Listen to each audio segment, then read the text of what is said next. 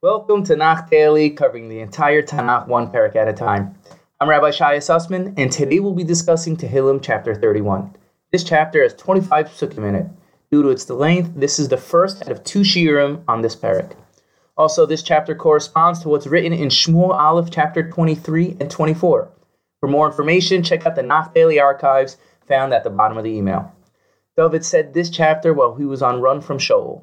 Shortly after David's arrival in the town of Ziph, the residents of Ziph revealed David's hideout to King Shaul. David was then forced again to flee for his life. David was on one side of a mountain, while Shaul and his men were on the other side. Shaul was quickly encroaching on David. Finally, Shaul would be able to kill David. Miraculously, Shaul suddenly received news. The Plishtim were attacking his town while he was away, and now Shaul had more imminent matters to take care of he momentarily abandoned his chase of David, and again, God had spared David's life.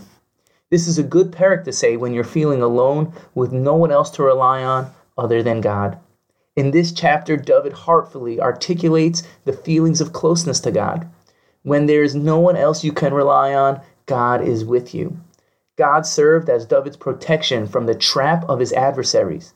Just when it seemed David would be caught and killed, Hashem answered David's prayers to be saved and came to his rescue. Starting in verse 10, David expresses his feelings of shame and dejection he felt, that nobody cares about him, shows him any regard, yet alone signs of respect.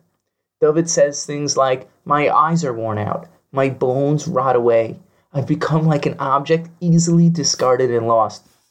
David continues in the parak to express his hope in the great hidden goodness God has stored away for his people in the next world. Although it's hidden, David awaits the day when all his reward will be revealed in Olam Haba for all the hardships he endured. David winds down the parak with expressing his total rejection of people who turn towards idol worship, thinking that idols have the ability to affect change in the world. David proclaims his unwavering emunah in God, David finishes the chapter by telling us to strengthen ourselves to have unwavering faith in Hashem. I want to focus in on these verses that really capture David's suffering. David says in Pasuk 11,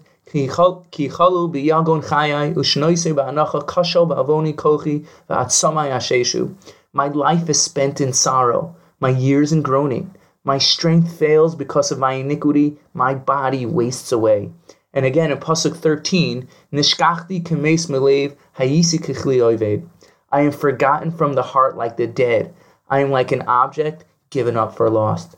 The Meforshim explained the simple meaning is David was completely worn out from everyone who was trying to have him dead.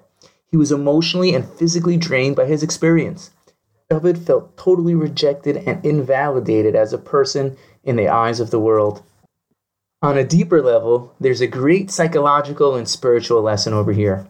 We see how David doesn't run away from his feelings. He totally accepts every emotion he has. He doesn't pretend to feel something he's not. Rather, he introduces God into the picture. David saw all his emotions as divine in nature, which allowed him to accept them, experience them, and then move on with life.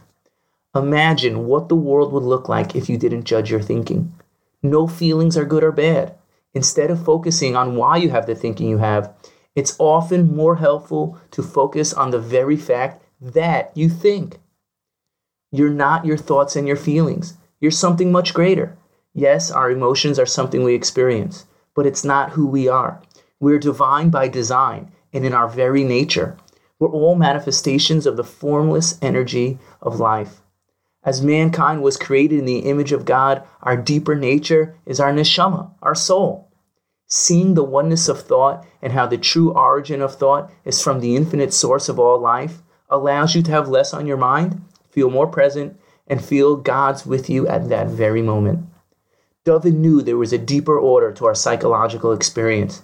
Therefore, he was not scared of anything he thought or felt.